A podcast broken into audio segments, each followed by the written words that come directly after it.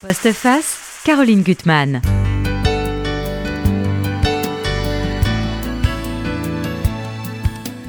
Il y a des rencontres qui sont précieuses dans la vie. D'abord avec un livre qui va vous accompagner pendant des années, et puis encore mieux avec son auteur si ça marche. C'est rare, mais c'est arrivé pour moi avec l'invité que je reçois aujourd'hui. Alors d'abord pour le présenter, quelques mots.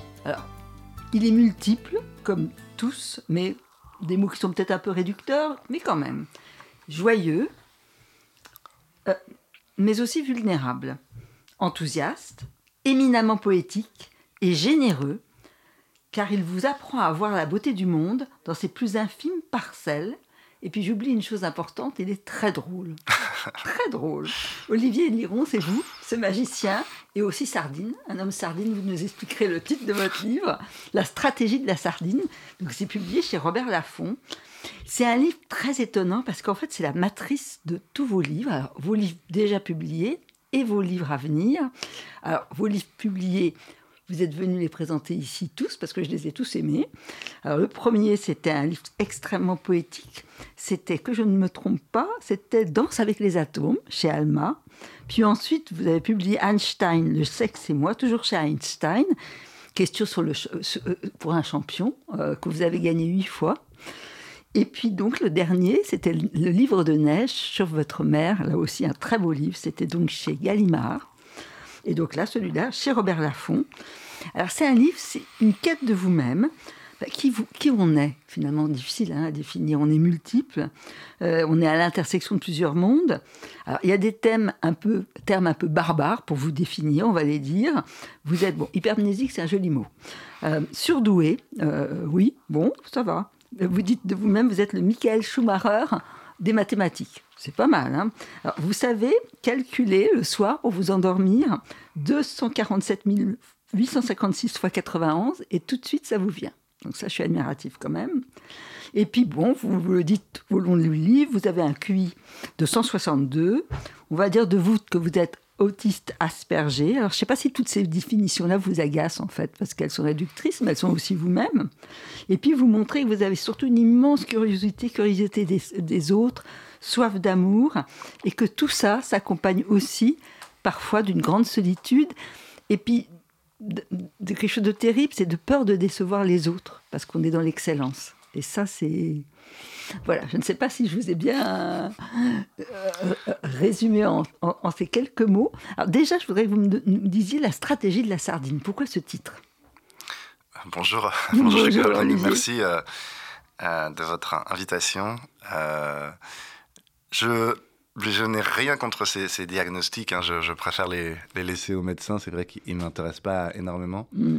je, je parle beaucoup d'enfance dans ce livre et, de, et du merveilleux. De, l'émerveillement, euh, aussi de l'enfance.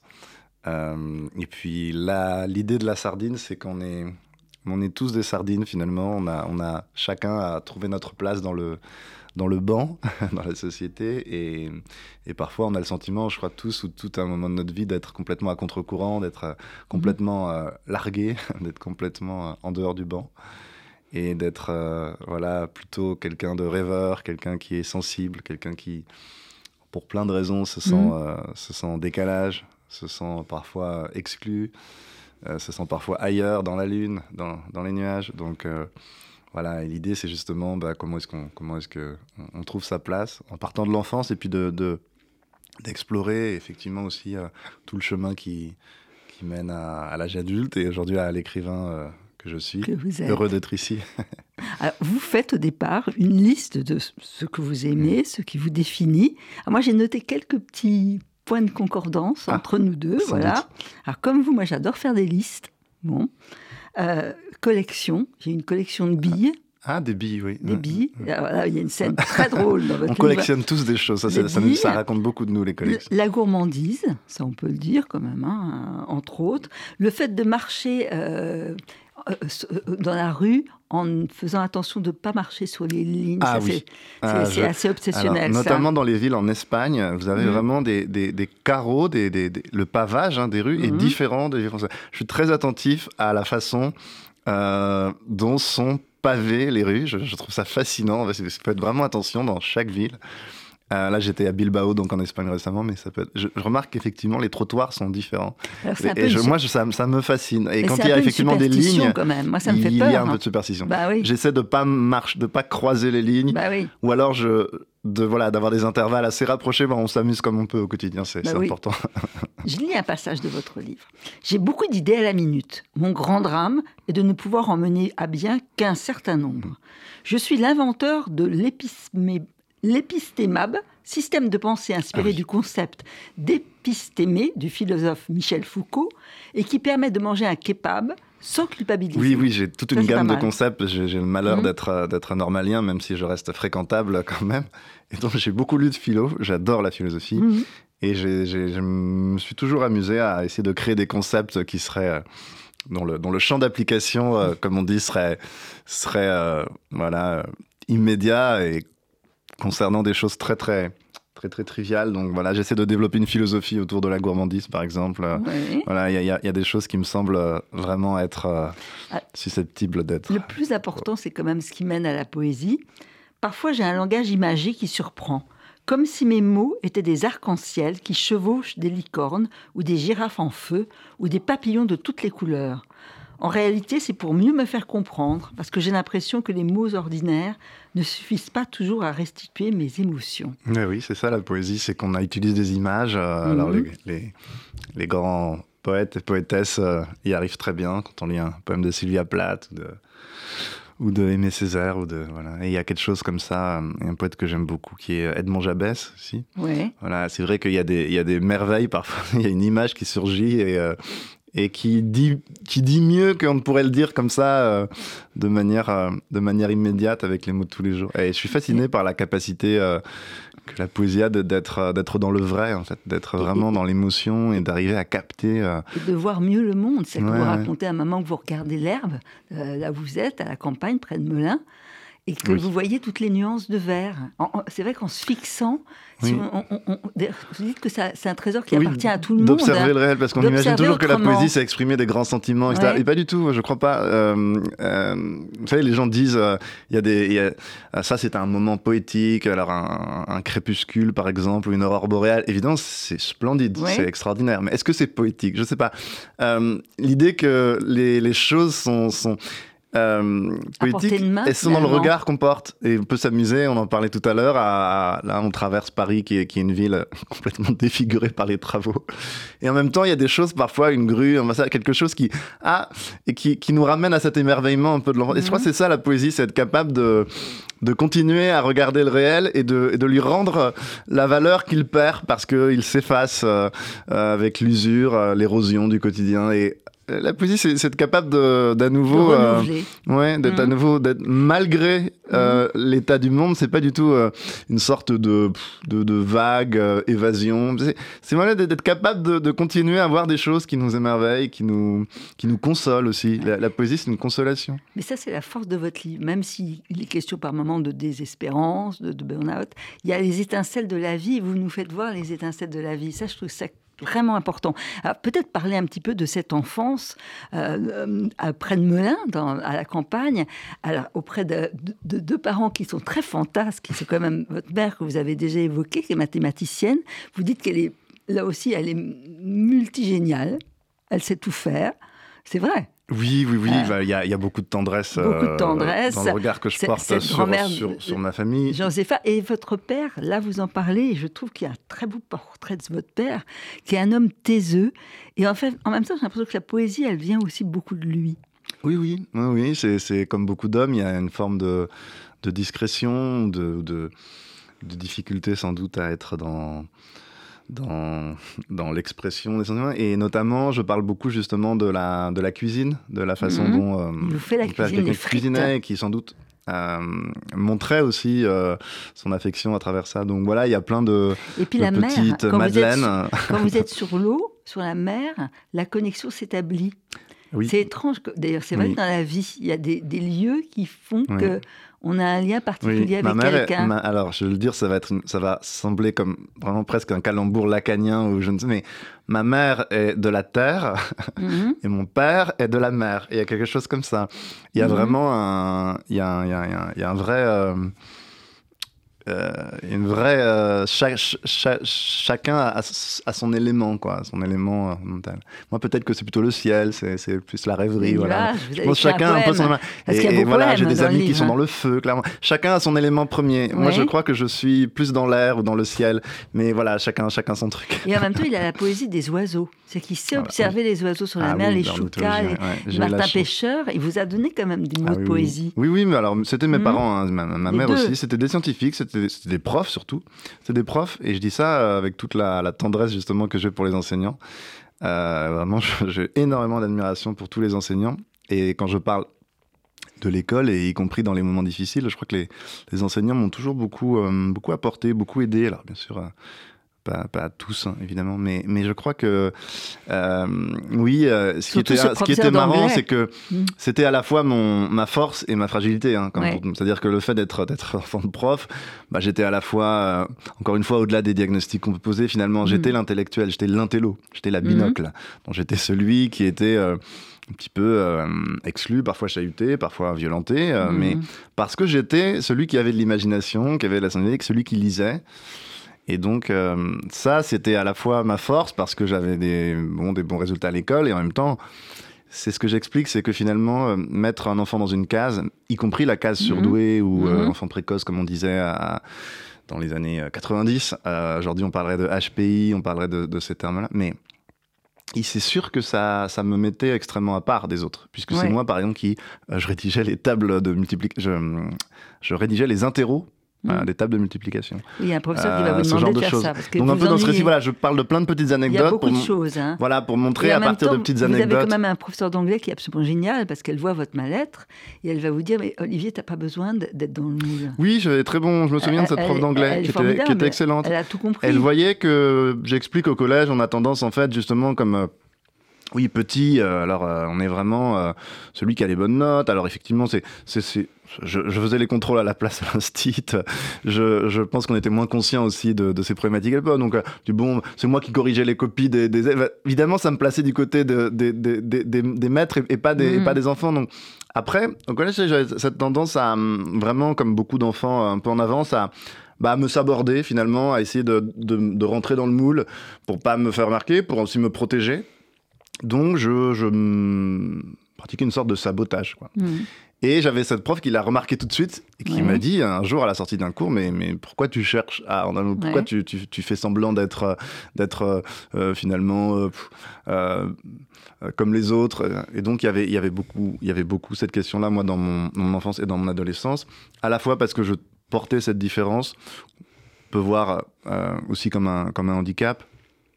Et ensuite, euh, je crois qu'il y avait la question euh, du genre. J'étais pas comme les autres garçons. J'avais le sentiment, d'ailleurs, parfois de ne pas appartenir au genre masculin. Mhm.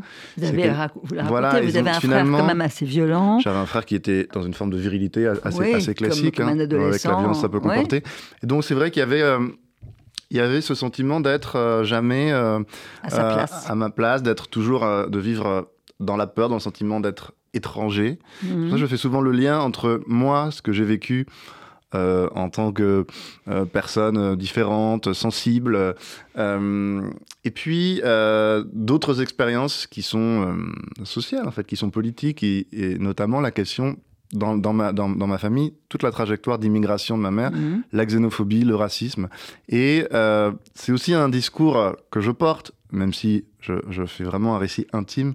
C'est euh, une histoire aussi politique, c'est une histoire euh, intime de la différence du handicap, c'est une histoire de la violence aussi, Mhm. et du stigmate. C'est-à-dire que l'expérience que, je, que j'ai vécue, euh, c'est pas uniquement pour euh, m'apitoyer, ou... c'est que je crois qu'elle est vraiment exemplaire de la manière dont une société, et on le voit malheureusement aujourd'hui, va chercher à stigmatiser, à exclure, à détruire certaines parties du, du, du, du, du- du corps social de la société dont, Mhm. dont elle ne veut pas. Donc c'est vrai que finalement, je crois que ça parle euh, beaucoup, euh, ce livre, à, tous, les, tous, les, tous les gens qui ont gardé leur part d'enfance, et sans doute aussi à toutes les personnes qui ont un moment pu se sentir différents, et avec euh, aussi la, la, souffrance que ça comporte. Oui, parce que vous parlez vraiment de la cruauté des enfants. Il y a une espèce de, de mirage. Euh, alors c'est Rousseau qu'on peut beaucoup aimer par ailleurs, mais que l'homme est bon. Et hein. non, les enfants sont terriblement cruels. Et là, on porte des lunettes. Vous n'avez pas envie euh, de, de, de, faire des sports à la natation. Vous n'avez pas envie de vous battre. Vous n'avez pas envie de tout ça. et là, ils sont d'une cruauté. Il y a le, moi, c'est un peu un, livre de chevet que j'ai. C'est Lord of the Flies. on voit des gamins sur une île. C'est un livre extraordinaire. Je pense pense que c'est un des cinq ou dix plus grands livres. C'est un livre incroyable. Sa, Majesté des mouches en français. La Majesté des mouches. Exceptionnel. Terrible. Exceptionnel. C'est un livre qui est, qui est vraiment euh, magnifique. Hein. Magnifique, qui, qui, est, je trouve, très, très. J'en ai encore des, frissons quand je pense à la fois au moment où j'ai découvert ce livre. Il y a des livres qui sont qu'on garde. Je parle beaucoup de littérature, je parle beaucoup de la lecture. Moi, c'est ce qui m'a sauvé.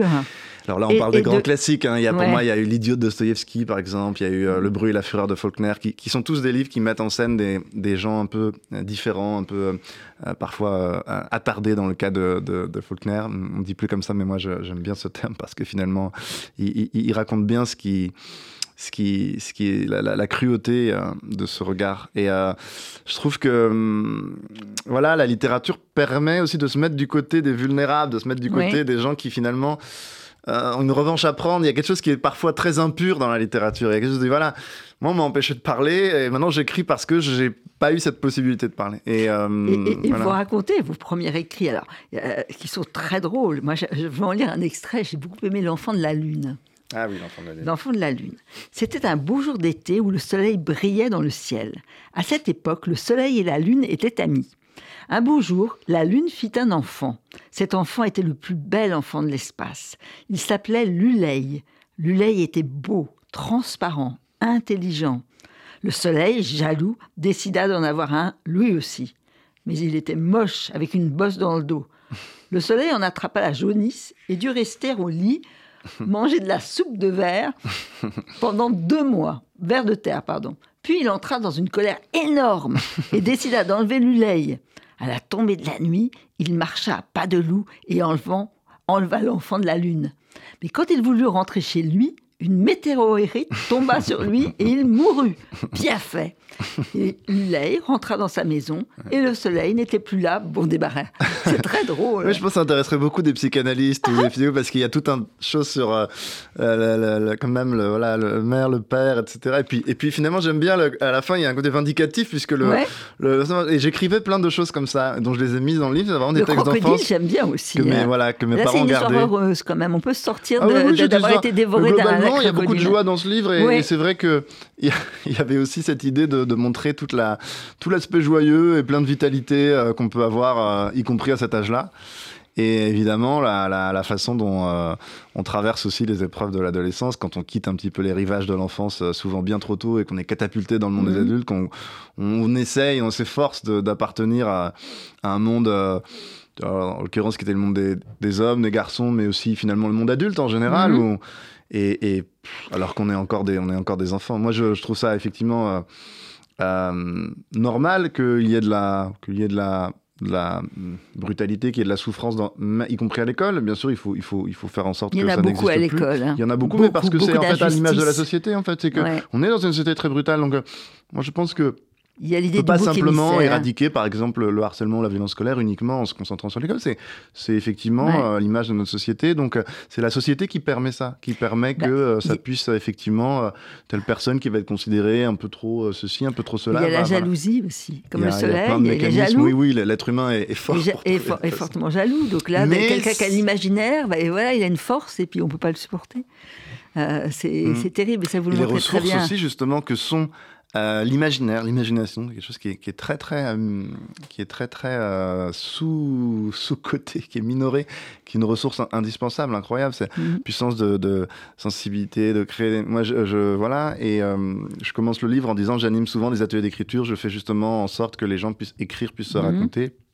C'est une façon vraiment de, de reprendre le contrôle euh, d'être capable d'avoir de l'humour, euh, d'être mhm. capable de d'avoir de garder une sensibilité, de, de... donc on a, on a aussi plein de, plein de ressources face à ça. Euh, je ne crois pas en la fatalité. Moi, je, je suis comme André Chédid, je suis euh, un inconditionnel de l'espoir. J'aime bien cette, cette citation. Il y a ce trésor des images qu'on garde en soi, quelles qu'elles soient. J'aimerais bien que vous le lisiez. Oui. C'est page 60. Ah bah voilà. Vous allez lire jusqu'au début de la page d'après. Voilà, c'est des choses qu'on a en soi, quelles qu'elles soient, d'ailleurs, d'où qu'on vienne. Le trésor de. Oui, ça, c'est une image qui est, qui est, qui est Toutes ces images qu'on a en qui est l'idée qu'on a en soi, en fait, un trésor qui sont.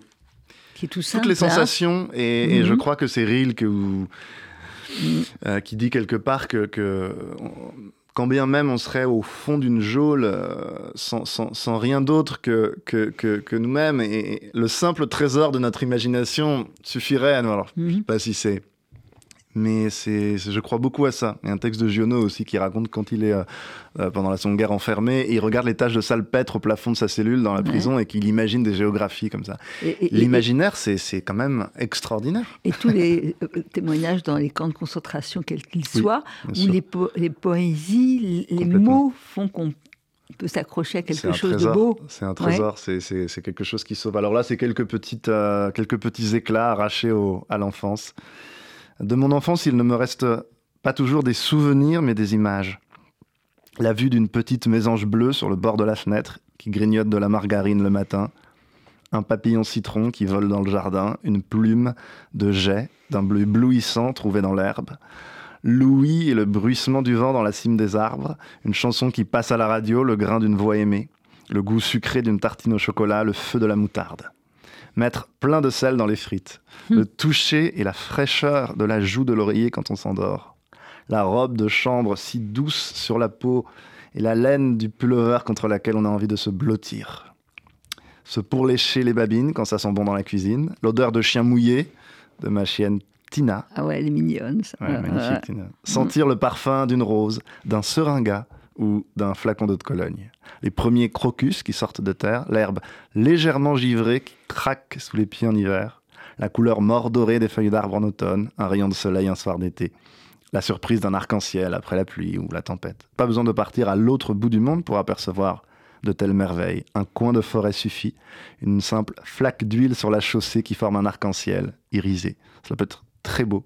Un train de banlieue, un coin de ciel, les bois d'un cerf tombés dans les feuilles, la grâce d'une biche qui détale dans la forêt. La beauté est partout. Une feuille d'arbre et ses dentelures, la magie des pierres, le bout d'ambre que j'ai contemplé enfant pendant des heures me semblait magique. C'est cela d'abord la poésie, être capable de voir la beauté par cet éveil de tous les sens. Cette hyperesthésie permet d'appréhender la vie de manière extrêmement riche, merveilleuse. Je crois que c'est à la portée de chacun. je parle beaucoup des sensations. C'est beau. Et de cette capacité qu'on a de parfois se concentrer vraiment sur, des, sur le sensible, sur, euh, peut nous apaiser euh, dans ce déluge euh, de propos, de paroles, d'idées, de polémiques, et on est vraiment assailli par, des, par, des, par un brouhaha, et, se concentrer parfois sur des choses très très très très, très triviale, très concrète. Oui, c'est très important. Concrète. Alors il y a un moment où bon, beaucoup de choses vont être contre vous. Euh, à l'école, la violence, euh, les parents qui divorcent, qui se séparent. Vous allez prendre la fuite dans une école préparatoire à 17 ans. Euh, où vous n'êtes pas non plus complètement à l'aise. Vous allez avoir normal, réussir normal sup, mais vous vous sentez pas complètement intégré là encore. Bah, ça hein. m'a sauvé, hein, ces études-là. Ça m'a sauvé. Je pense qu'effectivement, il y avait un climat, euh, oui, euh, notamment familial, qui n'était pas idéal à ce moment-là. Et donc, mhm. j'ai eu la chance, parce que c'était quand même un privilège, de pouvoir de pouvoir suivre une hypocagne et donc de me mettre dans une petite hypocagne donc à Melun et de me consacrer vraiment, euh, bah, de me remettre dans les, dans les études que j'avais quand même pas mal euh, délaissées. Euh, j'étais devenu un cancre hein, parce qu'effectivement cette idée de toujours tout s'aborder, mhm. voilà, essayer de finalement d'abord entrer dans le moule et puis finalement développer une forme de phobie scolaire et de mal-être tel mhm. que on n'a plus vraiment envie d'être euh, d'être un bon élève. Et puis j'ai eu vraiment, je crois, là aussi de bons enseignants. Et, et puis j'ai découvert vraiment les livres, quoi. Les livres, mhm. en tout cas la littérature, parce que j'aimais lire, j'aimais. Euh, mais j'ai vraiment découvert la littérature. Je parlais de ces livres tout à l'heure et beaucoup, beaucoup de poésie. Et là, j'ai vraiment passé une année à, à lire énormément. Et je me suis dit, oui, ça, c'est, je veux faire quelque chose de ma vie. Et, euh, et puis, bah, je savais pas exactement, hein, mais euh, je commençais à écrire aussi beaucoup. Et. Vous allez vous chercher d'ailleurs. Vous allez vous chercher longtemps parce qu'il y a un moment où il y aura cette, euh, cet épisode qui est quand même très savoureux de Question pour un chambon. Vous allez gagner 8. Ah oui, oui, mais il y a oui, quelque chose de oui, presque que- euh, obsessionnel et, et. C'est que vous êtes complètement dans une obsession du savoir. Et Mm. sais- et je sais pas si c'est si salutaire que ça. cette- C'est sans doute, euh, c'est sans doute excessif, Euh, Ouais. mais en même temps, avec un peu plus de recul, euh, il y avait quelque chose, je crois, d'une d'un retour à l'équilibre. Parce que comme je le racontais, Mhm. finalement, euh, j'étais violenté, j'étais exclu parce que je lisais, parce que j'étais Mhm. l'intello, parce que j'étais celui qui apprenait, qui connaissait Mhm. des choses. Et donc je pense qu'à un moment, en quelque sorte, cette volonté de dire euh, vous avez voulu euh, me rabaisser à cause de ça, Ouais. donc je vais vous montrer que justement cette braise va devenir un feu et que je vais Réussir. en fait vous montrer que je c'est moi qui connais plein de choses. Donc il y avait une sorte de réflexe euh, de, de, de dignité quand même au départ Mhm. qui a fait que je me suis euh, beaucoup euh, consacré vraiment euh, à, la, à la connaissance, à- au savoir, à apprendre plein plein de choses, Il y a bien avec un aspect de vraiment- compétition. Alors club. après oui, après oui, j'ai commencé une- des formes de compétition, d'abord en ligne sur Internet, puisqu'il y a pas mal de, Mhm. de euh, ce qu'on appelle aujourd'hui de, de de quiz et de, et de gaming, hein, c'est-à-dire de, de jeux, comme, comme des gens qui s'entraînent pour des jeux vidéo. Euh, J'étais vraiment quelqu'un qui m'entraînait pendant tout mon temps libre, en parallèle donc de, de ces études. euh, je, vraiment, je m'entraînais toute la journée pour euh, apprendre, pour euh, euh, participer à ces jeux. Et donc, j'ai gagné une- notamment cinq fois cette émission qui était pas uniquement question pour un champion, mais question pour un super champion qui regroupait les Super meilleurs champion. joueurs de question pour un champion. Donc, pour s'entraîner, et c'est devenu alors, à la fois obsessionnel, mais je ne dirais pas pathologique, parce que, en fait, c'était quelque chose euh, de positif. C'était comme un, un sportif qui va s'entraîner de manière euh, extrêmement, euh, oui, monomaniaque, un peu, euh, de manière euh, extrêmement intense. Bah, c'est terriblement Euh, difficile. Voilà, hein. Ah, mais, mais dans un esprit euh, qui, à ce moment-là, dont j'avais j'avais 20 ans, euh, était quelque chose qui, pour moi, me permettait quand même de euh, finalement me prouver, sans doute à moi-même, hein, c'était pas contre les autres, c'était un défi que je m'étais lancé, de euh, me prouver que justement cette part euh, intellectuelle Mhm. était quelque chose de fort. Donc euh, j'ai pris ma revanche en tant que... en tant Ce qui est merveilleux, c'est le que- regard de votre grand-mère, Josepha, qui va devenir une star euh, dans, dans- dans Ah oui, son oui, immeuble. oui, voilà, oui, c'est mon petit-fils. oui, parce elle que est merveilleuse. voilà, parce que je raconte toute l'histoire justement de, de cette voilà, toute cette, euh, toutes ces, notamment les grands-parents, les, les- donc toute la la- l'immigration euh, et, et sa trajectoire et qui fait que ma grand-mère tout à coup euh, était euh, était à la- alors elle était très fière. Elle m'appelait à chaque émission de télé pour me Je féliciter. comprends. qu'elle soit- Et puis elle mettait, elle mettait des bougies, euh, et donc euh, elle était évidemment très très vraiment partie prenante de ma réussite. Je pense que c'est grâce aux bougies de ma grand-mère Josepha que, que j'ai gagné ces émissions. Et d'ailleurs, à chaque fois, Julien Lepers, qui était l'animateur que je salue de cette émission, euh, Julien Lepers disait à la fin au candidat victorieux donc, Alors, est-ce que vous voulez dire un mot? Et systématiquement, je disais Oui, je voudrais remercier ma grand-mère Josepha, et je rajoutais Qui m'a tout appris. Alors c'était pe- un, petit, un petit clin d'œil euh, tendre, mais évidemment dans l'esprit des gens qui ne connaissaient Mhm. pas mon histoire, ils s'imaginaient que ma grand-mère était euh, une immense euh, championne, elle aussi, une érudite. Et donc c'est vrai que euh, Josepha, euh, qui était souvent sollicitée encore, euh, euh, puisqu'elle était voilà, femme de ménage, pour un petit peu faire des travaux de couture ou autre dans l'immeuble donc il y avait où elle, où elle vit. Euh, voilà. Et de- tout à coup, le fait que son petit-fils, et ça, ça m'amuse beaucoup parce que la télévision a, a un impact euh, en France. On se dit, oh, oh là là, la télévision, c'est un peu un signe de réussite sociale. Oui. Et donc, les voisins, très gentiment, sont allés euh, dans son salon. Elle a même une voisine qui euh, a fait un pèlerinage à Lourdes pour que je gagne. Et d'ailleurs, je, je la remercie aussi. Oui, vous la Donc remerciez. voilà, tout un tas de, de, de formes superstitieuses qui, qui ont- et dont j'avais fait cette promesse un petit peu à ma grand-mère dans, dans, dans ma tête, puisque je regardais cette émission avec elle depuis tout petit. Donc voilà, c'est vrai que c'était un moment assez joyeux. À la fois, il y a évidemment un côté... euh, Après, j'ai un petit peu arrêté de, de, de effectivement de m'entraîner toute la journée parce qu'il y a aussi plein d'autres choses dans la vie. Et puis c'est vrai que c'est quelque chose qui isole Mmh, aussi d'être tout ouais. le temps. Mais néanmoins, je pense que c'est quelque chose qui à ce moment-là m'a permis Ouais, de m'affirmer. De revanche, quand Et de même, sur revanche, toute oui, la voilà. méchanceté De revanche sociale, c'est sûr, Ah, vous sûr. continuez à vous chercher, et ça, vous le montrez sans concession, que ce soit quand vous allez vous, euh, vouloir enseigner, et l'enseignement, vous allez vous rendre compte Oui, que c'est oui, pas... là, j'étais pas fait pour moi. Oui, pas fait et en pour même temps, les, élèves Mais, vous euh, aiment bien quand même. Oui, Vous oui, faites- j'avais un bon contact avec les élèves et je continue, euh, quand je- aujourd'hui, je, Ouais. je, je- je transmets à travers notamment des, bah, des ateliers de, de- d'écriture, des choses autour de, des rencontres que j'anime souvent euh, dans, des, dans des classes, voilà, sur, Mhm. sur ces thèmes-là. Mais j'étais très très mauvais pour, euh, pour plein, de, plein de choses, en- en- et notamment pour faire, pour faire régner la discipline ou simplement pour comprendre un peu les, les, les, les consignes moi-même. Donc, euh, donc je faisais plein de gaffes que je raconte un peu en même temps. J'étais vraiment mais- terrible Mais en professeur. même temps, ils, ils vous aimaient pour ça, hein, je crois, pour Oui, toutes mais ces bien, gaffes. oui, oui, j'avais l'impression Ouais, justement dans- de leur côté. C'est-à-dire quand j'étais petit, j'étais du côté des profs. Quand je suis devenu grand et que j'ai essayé Ah. d'être prof, j'étais du côté des petits. Donc j'ai jamais Mais- été à ma place, mais- quoi. Mais, ça va susciter un terrible mal-être euh, chez Ah vous oui, parce non, que vous dites terrible, vraiment, pourquoi oui. je suis fait. Et là, vous racontez toujours avec beaucoup d'humour la, euh, euh, la ribambelle de, euh, de, de thérapeutes que vous avez rencontrés, que ça soit le psychanalyste qui va se confier à vous parce que finalement il n'écoute Oui, pas. je suis toujours le thérapeute de mes thérapeutes. Ce qui fait que c'est très. Alors Ah, aujourd'hui, c'est j'ai un, un- un homme qui est très bien. Qui est très bien, on a un échange équilibré. Mais sinon, en général, euh, en général, c'est vrai, je suis très vite devenu le, le- le thérapeute de, de- de mes thérapeutes et, et évidemment, ça, ça posait problème. Mais ça m'amuse aussi, c'est-à-dire que c'est- un trajet, ça m'a beaucoup aidé, euh, Ouais. blague à part, les- ces thérapies.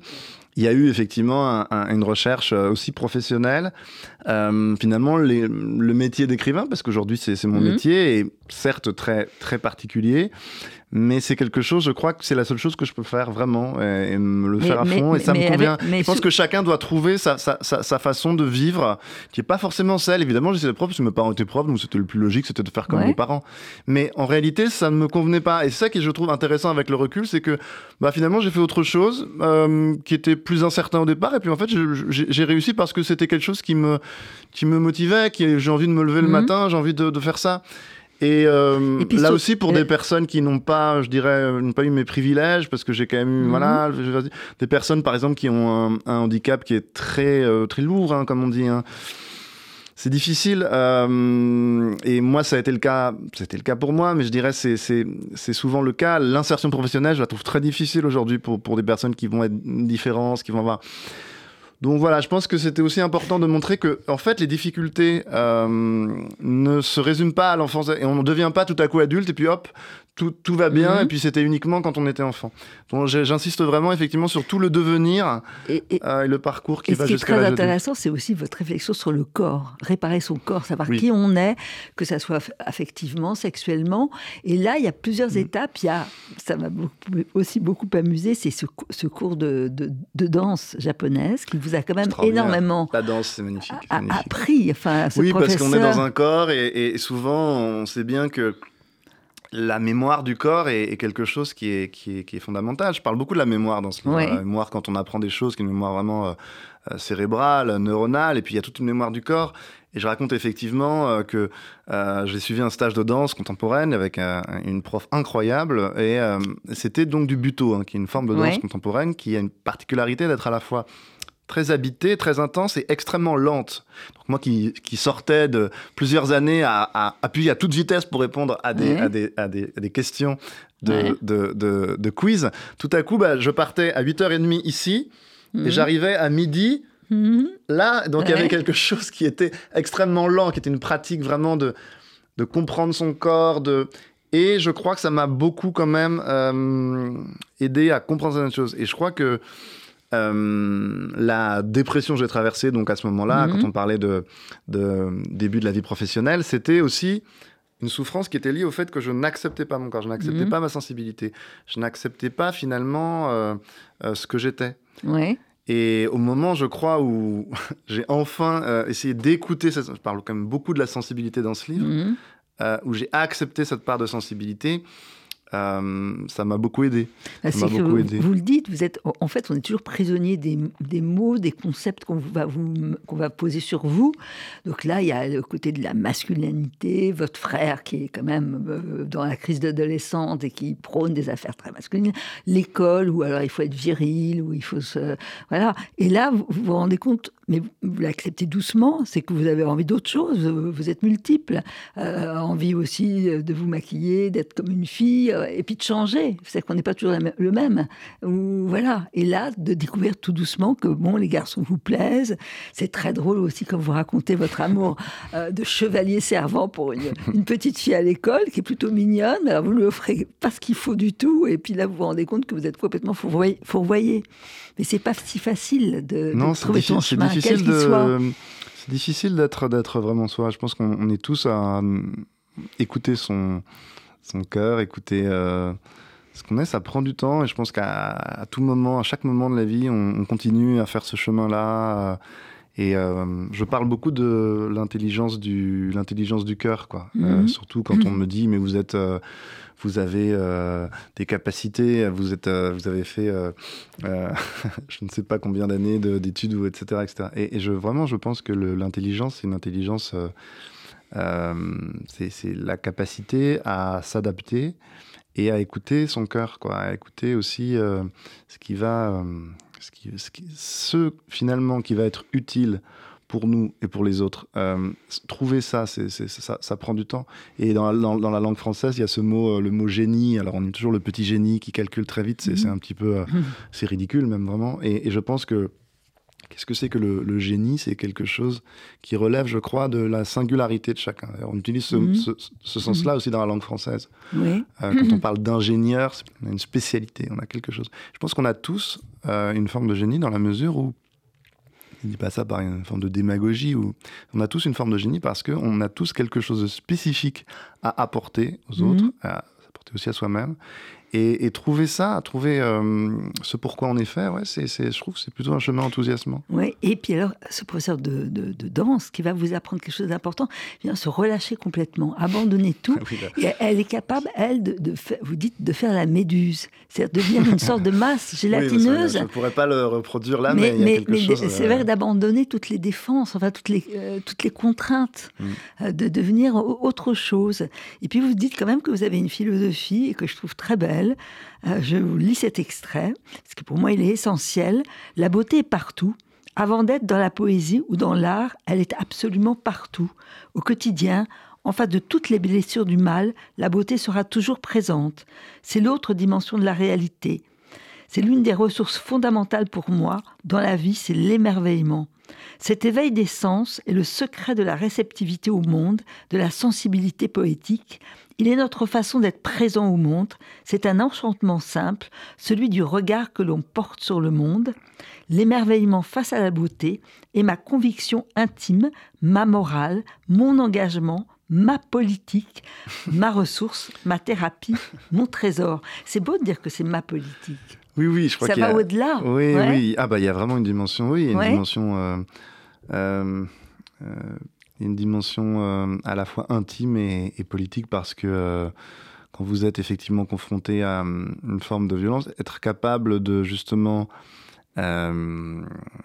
se, libérer de ça, mmh. ça peut passer par une transformation aussi, une, une, mmh. une sublimation, et qui est quelque chose de de fondamental pour moi dans un parcours humain, euh, de capable de transformer une colère, euh, de la transformer, c'est-à-dire d'en faire quelque chose. Ça peut être un engagement politique, militant, ça peut être euh, le fait de simplement fonder, fonder une famille, enfin, plein de choses en fait, de s'engager dans une démarche scientifique, artistique, plein de choses permettent de transformer aussi cette violence et donc d'être capable de faire quelque chose de ce qu'on a fait de nous. Et, je crois que oui, je suis plutôt quelqu'un qui croit beaucoup à la catégorie de, liberté, c'est-à-dire euh, je ne crois pas en la fatalité, je crois que quel que soit euh, ce qui nous arrive, on a, on a beaucoup de ressources. Et mhm. euh, voilà, c'est pour ça que j'insiste beaucoup sur cette idée voilà, d'émerveillement, sur cette idée de, de garder cette, cette, cette, naïveté, cette, cet enchantement, parce que je crois que sinon on se dessèche, on dépérit. Mhm. Ben, un outil de libération. Vous lire Olivier euh, Liron, ne jamais désespérer. Oui, j'ai inventé un slogan, donc ce serait euh, sardine de tous les pays, euh, libérez-vous. Libérez-vous, c'est beau. Donc il faut lire votre livre, La stratégie de la sardine, chez Robert Laffont. Ben, je suis une fan absolue, donc voilà, c'est tout, c'est dit. merci Caroline, merci beaucoup.